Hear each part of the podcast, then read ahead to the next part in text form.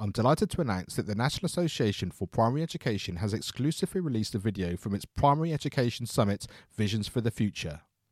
This video, recorded by me, Mark Taylor, and Elle Kingsley, talks about creating digital strategies for schools. This video is available for you to watch now at educationonfire.com forward slash blog, which I really hope gives you a taster of some of the amazing content that was available as part of that Primary Education Summit. That's educationonfire.com forward slash blog. Hello, my name is Mark Taylor, and welcome to the Education on Fire podcast. The place for creative and inspiring learning from around the world.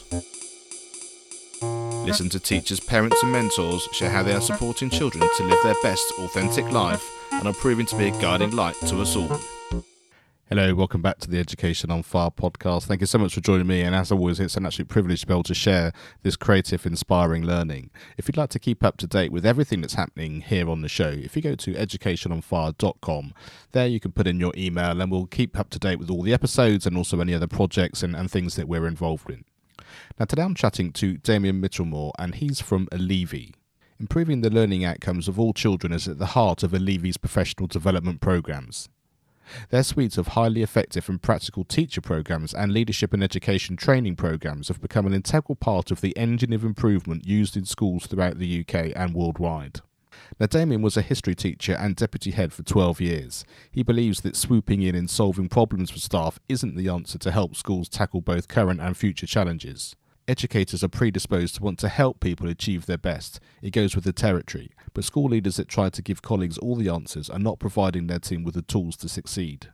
In the same way that we understand that tying the shoelaces of a year two pupil before break will get them out to play faster, it will not help them in the long term, and we need to adopt a similar approach to overcoming other issues in a school. If we can empower pupils to solve more issues themselves, staff and the pupils they teach are happier, more motivated, and ready to face the most complex challenges.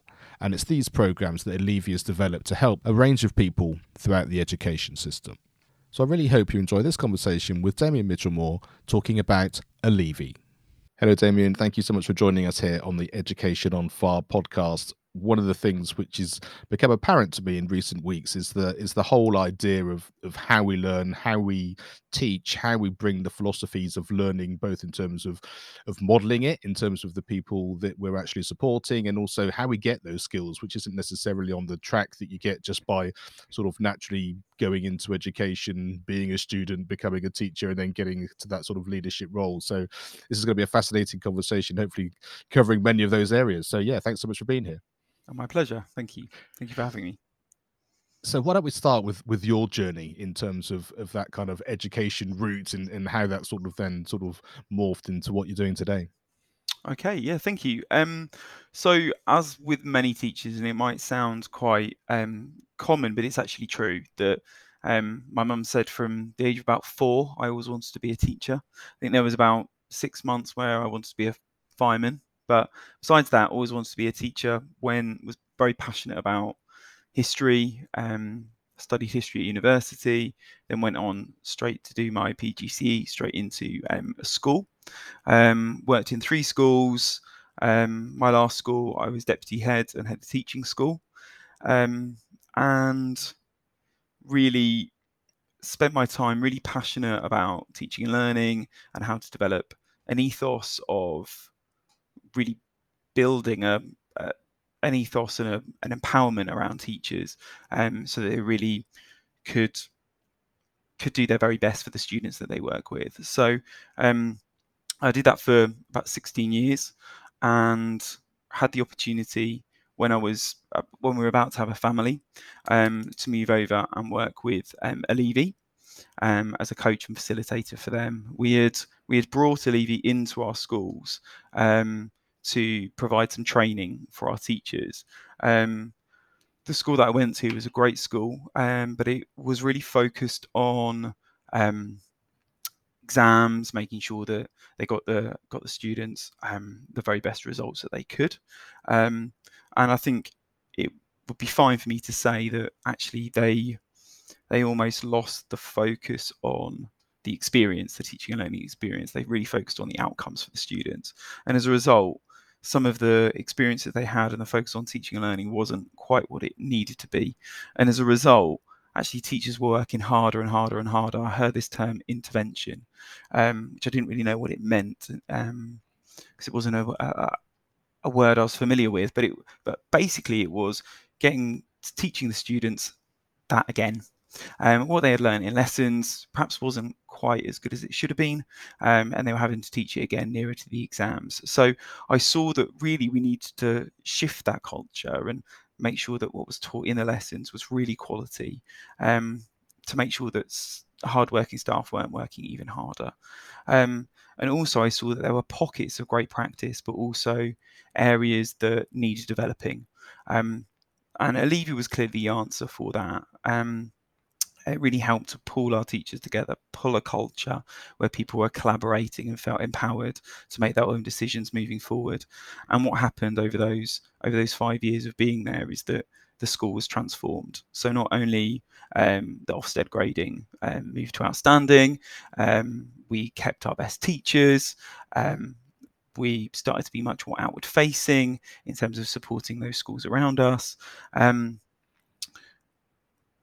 but it was just a much happier and uh, and um, more aspirational place to work, more inspiring for those around, uh, for for everyone that was part of it, um, from the students to the teachers to the families, and we supported. So um, it was really then that I saw the transformative impact that Olevi had, um, and there was an opportunity to go and work for them. So I stepped over and worked for them just as we were. Um, I was moving on to being a, a father of twins, um, and I've been with them ever since, um, and been working with you know literally hundreds of schools, thousands of teachers um, over the last few years, um, really understanding what they want to achieve um, and supporting them in doing that. And I think when you have that experience of, like you say, you've you've been there, you've understood the job, you know the pressures, you know everything that's going on. Um, you're able to take that obviously directly in from from what you're then able to do when you're when you're working with Olevi and and you're you're not the first person to uh to, to say that you were almost kind of um like their PR person from when you were in education to then actually then working for them as an actual job. That that that, that, that that's come across a few times recently and I think that's kind of that's kind of the best thing you can do isn't it and the best thing you can say because it just gives you that sense of I know it inside out I know it's worked it's transformed you know my situation and I know exactly how that can can then work for other people in the future yeah, absolutely, absolutely. I, when I talk to people, and, and often what, what we do is we'll get, you know, don't take my word for it, go and speak to some schools that are working with us. So really our yeah, our impact is the people that we work with and the places that they have influence on. And so, just sort of walk us through a little bit in terms of of what a school would experience if they're going to be um, working with you, in terms of sort of your sort of starting point and that assessment of of what I guess they're trying to achieve, and and and, and how that sort of works as a as a as a program. Yeah. So, um, if a school would uh, would approach us, we'd normally be talking to the head teachers, the CEOs um, of that school, and we'd really try to understand what it is they're trying to achieve um, what's the dream? What does it look like? What does it feel like? Um, truly understand their their personal drivers, but also the drivers of the school.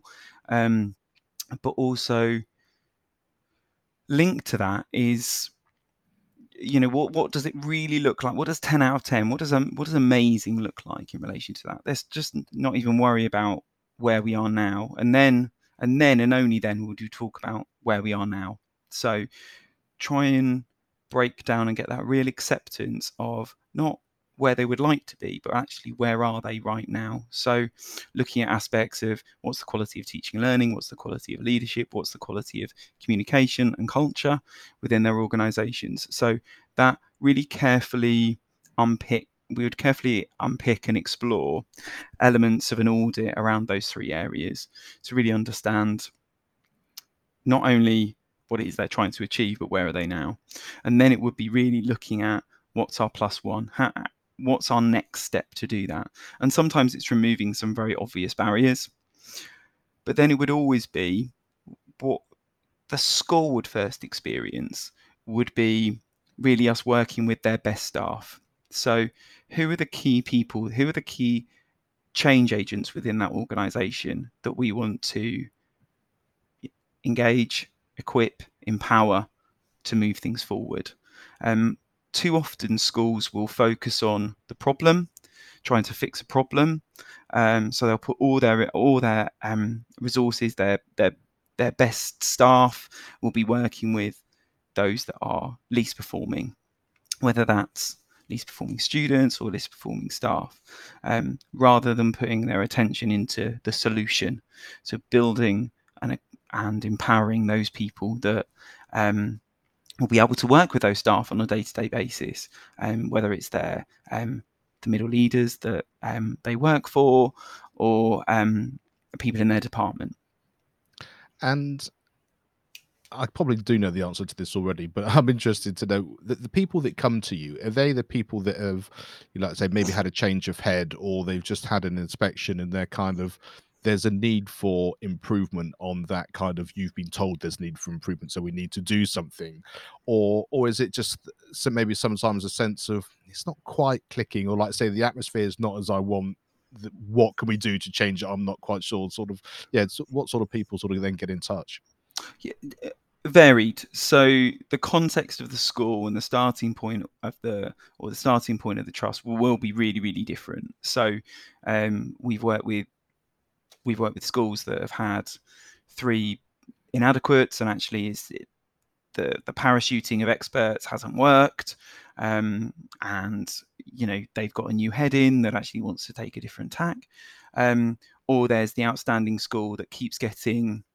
um, Estyn or Ofsted or another inspectorate coming in and telling them they're great, um, but they want more.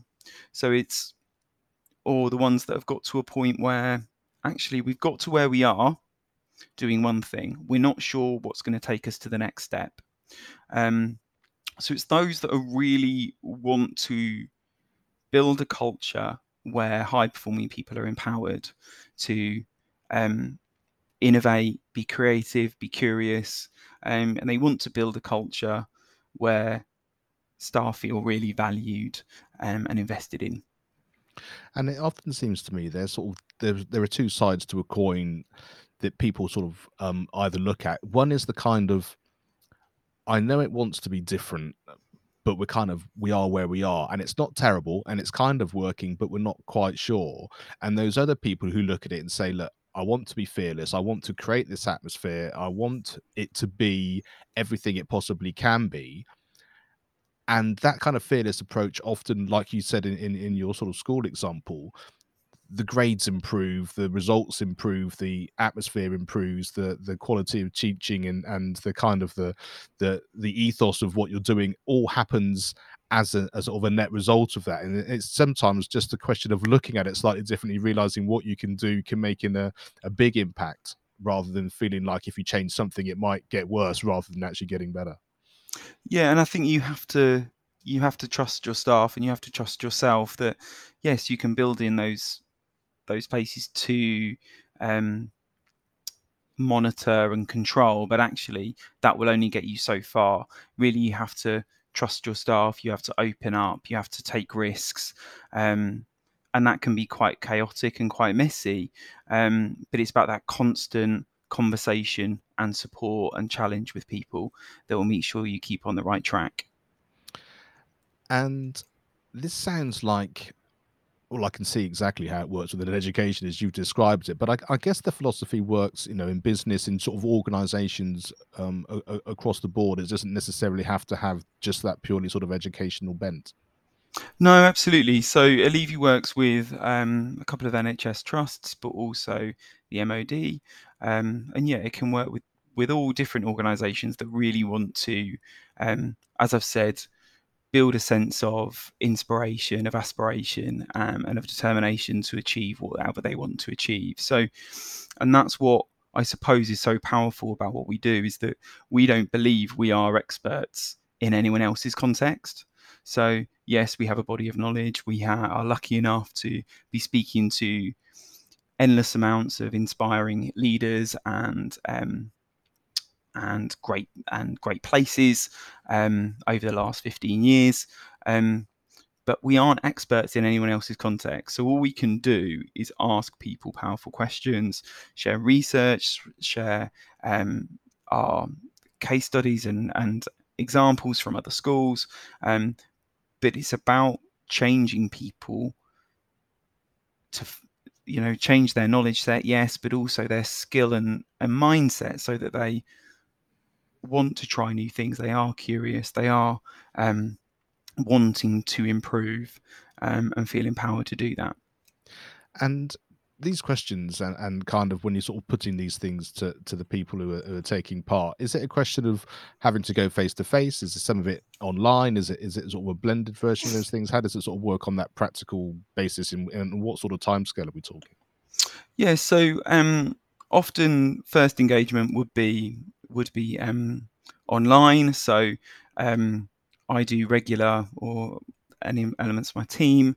We'll do regular coaching calls um, that can be used to monitor where we are with clients. It will often be where we do that initial diagnostic of, you know, where they are now and what they want to achieve, um, and those and those termly catch-up calls um, to monitor progress and to and to give advice and support um, if necessary. Um, training can be done online, it can be done face to face, or it can be done in a mixture of all of those. Um, whatever suits um, the school um, and what's practical to move forward.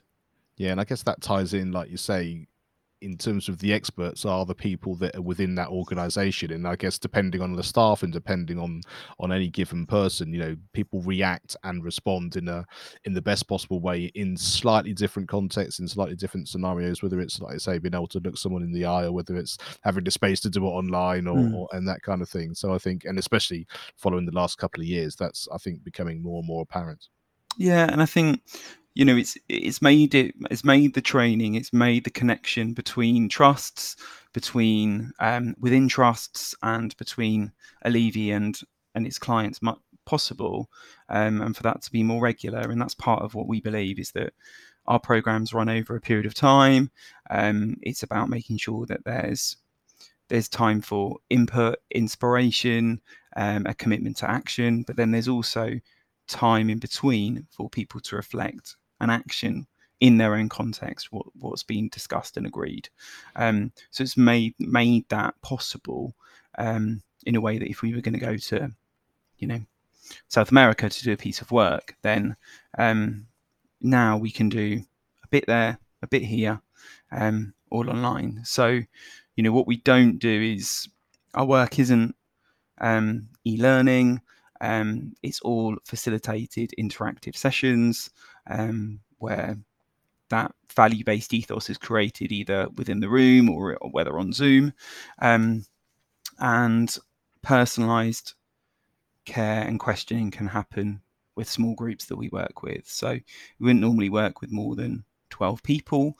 Um, and that allows the facilitator or the coach to really understand where that person is coming from, what they're trying to achieve, where they are now, um, help them to remove any limiting beliefs, um, and really help them to um, articulate their next step.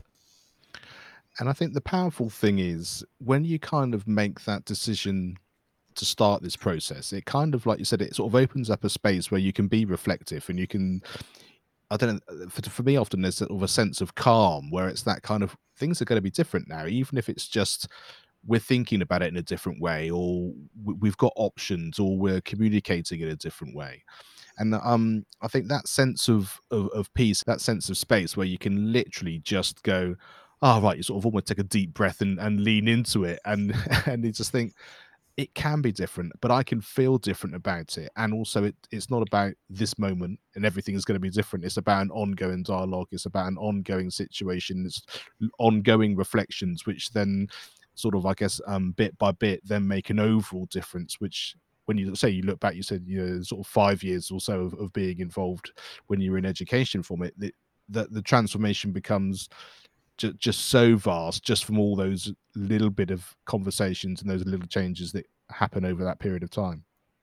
Yeah, and I think it is about creating space for teachers and leaders to really think about you know, and reflect on what they do every day. They don't that that isn't necessarily built in, and it's not something that teachers would carve out for themselves. So often it does does take um, them to step out of that and do something different, um, to have that quiet time to really reflect and um, decide on what they want to do next. And, and as you said, it doesn't necessarily need to be, wow, I've learned this new strategy um, that I've never heard of before. Sometimes it is about thinking about something in a different way or reminding yourself of what you used to do and why you're not doing it now.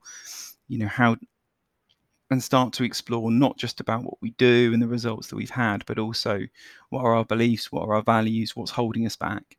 Um, too often we focus on with teachers about what we do. So teachers are great at magpieing ideas, they're great at um, looking at data, but actually sometimes it's about stepping out of that and really diagnosing the root of the problem or the reason um, or the issue. Yeah, that's a really interesting point actually, because you only have to be um, on Twitter for five minutes looking through it. And like you say, that magpieing idea of, you know, a resource, I did this, I did that, how did you do this? And being able to pull that in, that happens so much.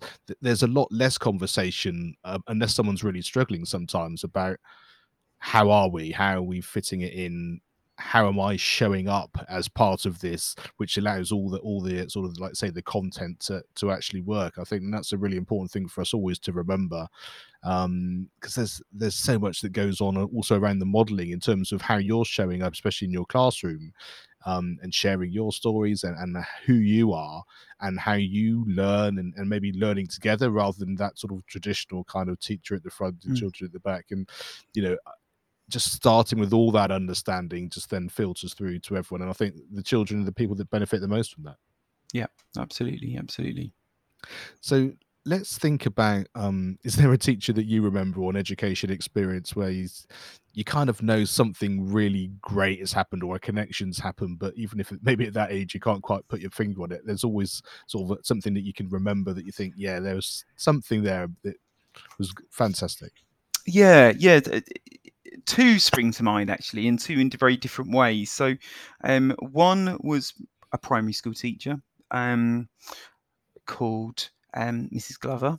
She was um, about five foot, um, and she was the first person I saw to be like pure sunshine. She was the objective for the day was always to be amazing, and she built all of our confidence so much. I was a terrible reader. Um, I was, uh, you know, in the for the years before, I got myself into lots of trouble at primary school. Um, but she really made the time to get to know me, to get to know what I liked. Um, and she'd find books, she'd find videos that would help to engage me. Um, and she just had that unrelenting positivity um, and kindness. And I think for me that was that was really important. Um, she had all the other things that great teachers have. So she um, she was really good at what she did. Um, she was passionate about the subjects that she taught. Um, she broke things down so they were easy for us to understand. But for me, it was that real love of being with us. Um, and I suppose that's that's one of the things that um, uh, you know it, came for me from um, uh, my first head teacher um, when I was an NQT, um, and she said they won't the kids won't care what you know until they know you care, and I think you know Miss Glover really uh, encapsulates that for me. Um, and then the second was Mrs. Cook, I suppose. She was she was a secondary school teacher. She was the head of year head of year nine um, and she was my science teacher. Um, and she was absolutely terrifying.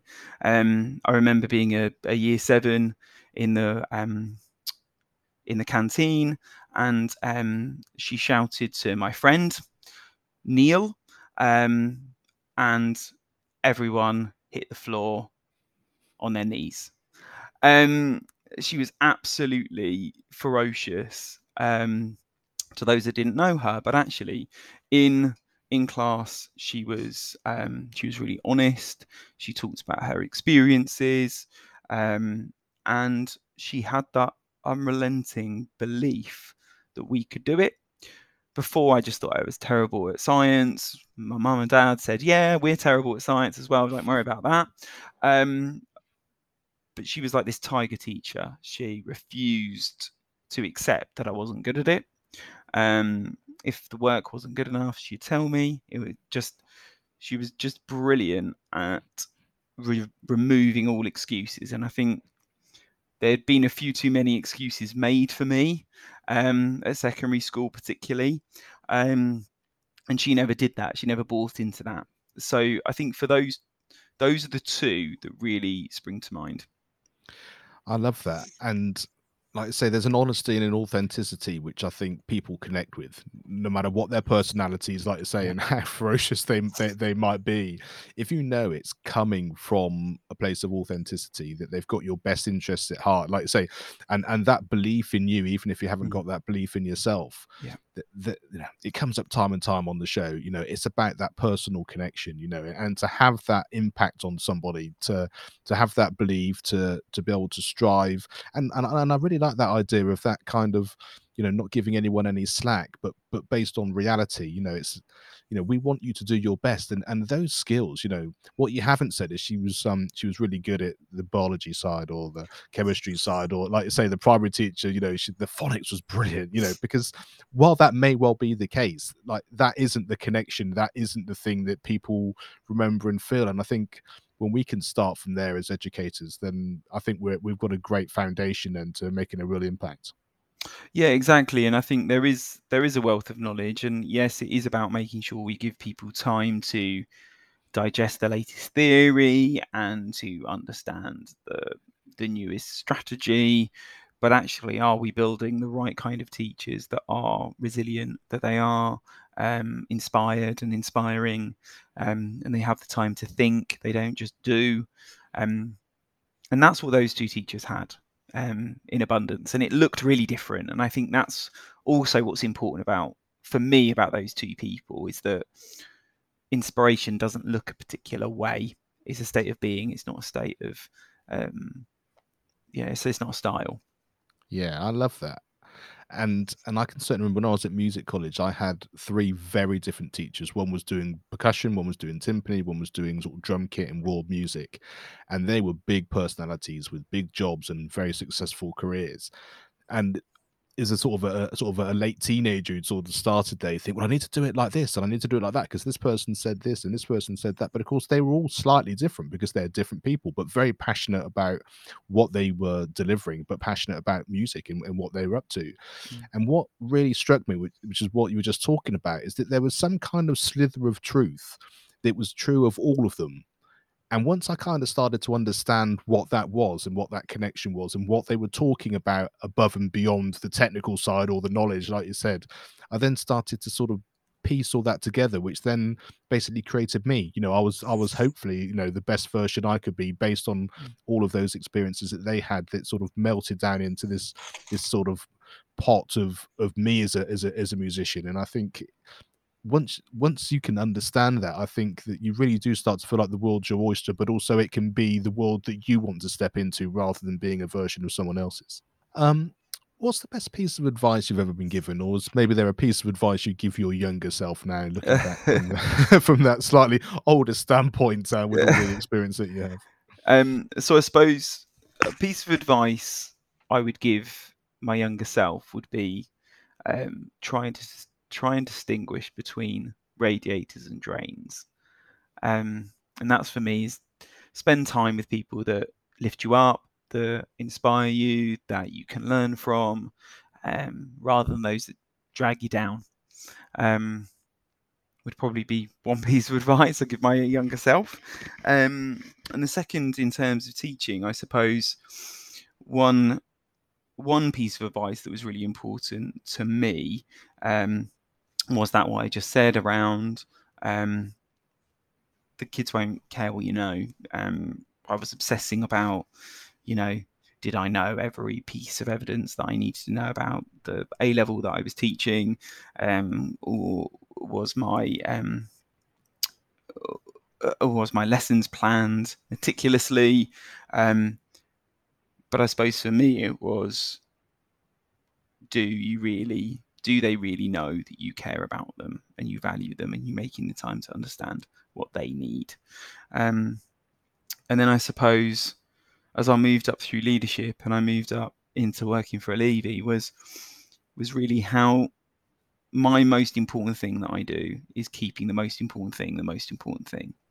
So that was my job as a leader was to try and get rid of all the noise and the gimmicks and the initiatives and the pressure from above to focus on my job was to make sure that the most important thing teaching and learning the experience of the students um, the welfare of the students the well well-being um, of all those people that were under my care um, was the most important thing that we all focused on. And every teacher and every leader that was that was that was what we were all um, driving towards. And i know that probably sounds obvious but in a very busy school that isn't always easy there's other things to be thinking about lunch queue you know the heating's turned off or um, endless, you know, parents. What you know, actually, how do we really focus on the most important thing? Yeah, because like I said, there's always a firefighting expedition yeah. on any given day, whatever yeah. that happens to be. Um, and I'm just curious, something just sort of struck me there in terms of what you were talking about in in, in related to change. So you know the sort of work you're doing with school you know there's an ethos change or, or a change of focus or a way that you're going about that you're going to have some resistance i would imagine with some staff um and compared to others how, do you sort of go about supporting schools which know that actually maybe there's going to be a change of personnel here as well you know, there are some people that you're going to want to get on board that you're going to try and support and and sort of encourage them in, into what you're trying to achieve but i guess there are also some people who just go, this now isn't for me. I want to do something different. And and so, how do you sort of tackle those sort of two situations? So I think the first thing is is that we would always work with creating a critical mass of people that buy into the ethos that we're trying to create, the role model day in, day out, what we're trying to achieve, what the school's trying to achieve. They have the skill set, they have the knowledge set, they have the mindset to push that forward and create some early successes. So they will help us to create the quick wins, they will help to create the buzz, um, and they will help to role model what it is we're trying to create. Success is contagious. And I think if people don't necessarily go, Yes, I've heard coaching, it's not for me. Um, no, I don't want coaching. I don't do coaching. I just want to be told what to do. Um, then actually, what you do is you work on those that do want it, that are have the have the wish to do that. And then I slowly you'll get other people joining. Um, the ones that want to be reassured that actually it does work. Um, they're not the ones that are prepared to take the risks. Um, and I suppose what we're not saying is is that coaching and having that ethos is the only way to move move to that situation. But I suppose getting getting people that do want it buy into it other people will start to adopt it once they see that it's working. And I suppose there's those that, don't want to engage, that it that it's not for them. And I suppose that's a question for the school. Um, it's a question we don't necessarily need to um, understand, but we would work with those people. And I suppose it's for us, it's it's really change is hard, and it's hard for people. It, it's hard to change, and it's hard to stay changed. Um, so what we try and do is understand those barriers. Whether it's a program first things we'll do is why are we here we'll explore what are people's concerns and expectations. Um, and in a coaching situation that's one of the things that we'll really do is really try and break down what are their drivers what, what do they like why do they like it um, what are their successes why were they successful? Um, try and understand limiting beliefs that might might be holding them back. And i suppose one of the key questions we always ask is is what you're doing serving you you know and push people on that to really understand is it okay what you're doing right now is it is it serving you um and is it worth trying something different?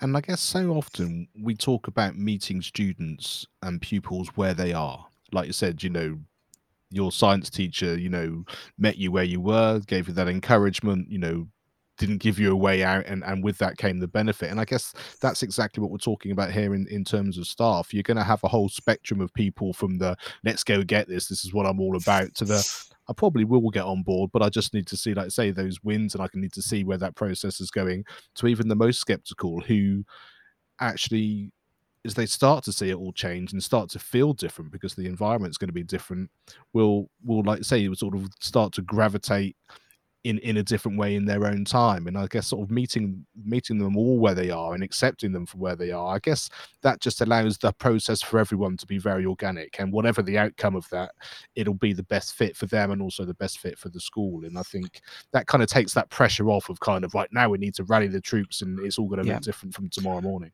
And i suppose that's what we as a as an organization encourage is that there's a lot of in schools, there's a lot of, oh, we've got a gimmick, we've got a process, let's implement it. And actually, we would talk about that the being how, the strategy, the system are often put in before everyone buys into the the ethos, the vision, really understand why it's so important, galvanize that sense of urgency, um, and really build people's confidence and skill set around it. So often people don't want to change because they don't feel like they can. So, what we try and do is really help leaders and teachers to understand what they're trying to achieve, really get that connected community galvanized around a common ethos with a common language to talk about it. Um, and then make sure that everyone feels secure and skillful enough to implement implement it, start to trial those things, and then and only then start creating systems and processes that might go across the school.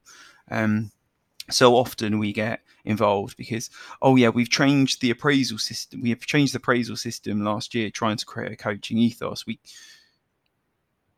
but we didn't train people on coaching or we didn't explain to people why we wanted to move from a more consulted, you know, consultative, directive appraisal systems or more coaching based um, conversations.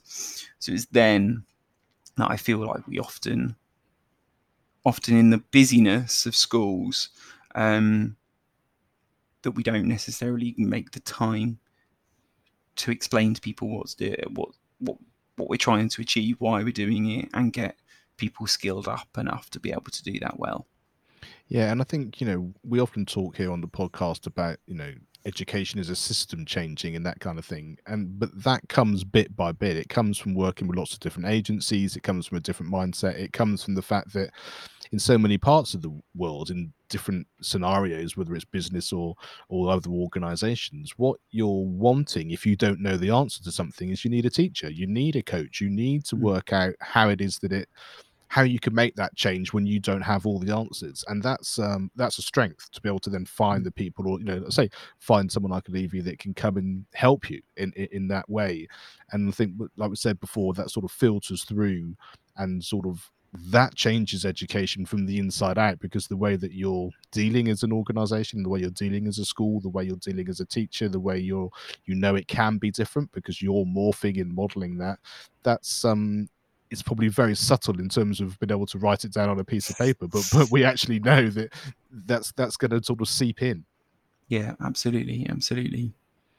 So we all have a resource which is um, important to us, and it might be a book, a video, podcast, song, anything that it's uh, that sort of has an impact on our, our life. Is there something you'd like to share with us?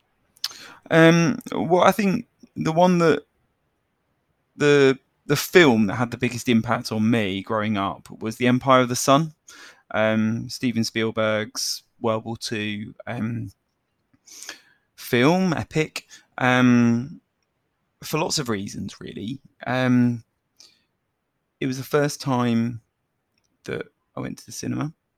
It was the first time that I really had a film that really moved me um, and talked about the real resilience of um, the human spirit Um, it was a film about a, a, very posh kid from from China, an expat, um, that for, was separated from his family at the, the Japanese invasion and was put in concentration camps. Saw unbelievable suffering and misery, um, but never lost his humanity, never lost his resilience to be able to um, to get out of it, um, and never lost his like wish to help and support those around him.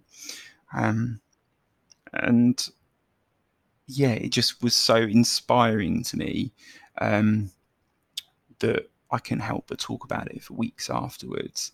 Um, whenever I feel a bit down, I always just think about that young boy um, and what he had to deal with, and yeah, that makes you feel a little bit grateful for what you have.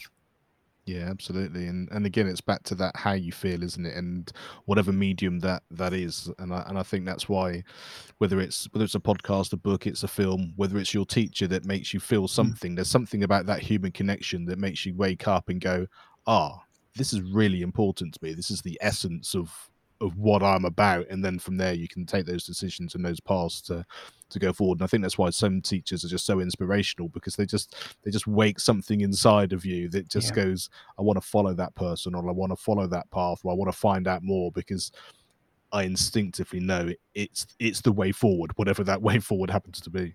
Yeah.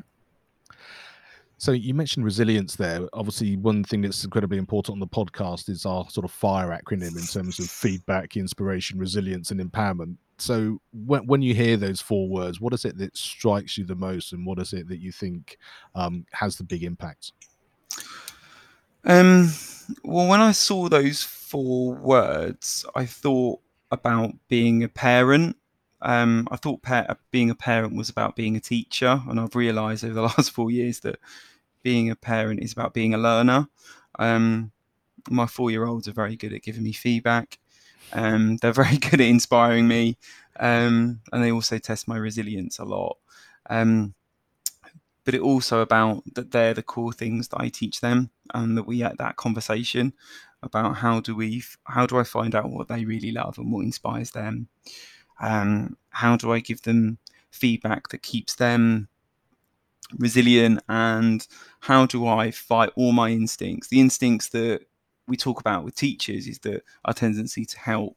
Um, as a parent, that seems to be magnified a thousand times over. That um, my my first word I want to say, and I'm desperately trying to say it less, is careful. Um, I want them to feel empowered to be able to take risks, to do things that um, you know, don't be careful, be courageous. So I think that's that's for me what I always think about is how do I really create that in the children, in my children, um, and how do we do that with um, with the staff and leaders that we work with, so that they can they can do that for their students. Um, so yeah, yeah, I, I, really like that, and and I, and I think it, it brings us full circle really nicely because what it reminds me of is that sense of we so often do what we we've learnt historically, whether it's like say from parents or other mm. teachers, it's also what we do out of habit now because it kind of works and it kind of is. And and like we talked about before about having that space and that idea of reflection, just actually just it just takes the odd change of word or the bit of um, acknowledgement that actually what am i trying to do here? How am i trying to get the best out of myself and and project that forward? And i think in all of these situations as soon as we as soon as we realize we're on the journey to doing that. And i think one of the things you, you, mentioned there which i think is certainly true for me as a parent as well is the fact that it's an ongoing journey and an on yeah. an ongoing conversation and it changes on a on what seems like a daily basis. And i think that's true for teachers and educators as well. So well damien thank you so much. I really appreciate your time and your and your thoughts on on all of this. And uh, and just leave us with how people can find out more and get in touch if they'd like to. Yeah so um you can get hold of us on um contact at olevi.com or visit our website on www.olevi.com. Um, and also, we've got a free um, download that will talk you through some really practical steps around creating a coaching culture um, that you can download from the website. So please get in contact. Thank you. fantastic. Thank you so much for your time, and um, yeah, best of luck with it as it progresses forward. Thank you. Thank you for listening and being part of this wonderful community. With over 300 episodes, I've collated 20 resources from guests that have been on the show to help you in your educational journey and those of you involved with young people. Just go to educationonfire.com and you can sign up on the homepage. Thanks for listening to the Education on Fire podcast. For more information of each episode and to get in touch, go to educationonfire.com. Education is not the filling of a pail, lighting of a fire.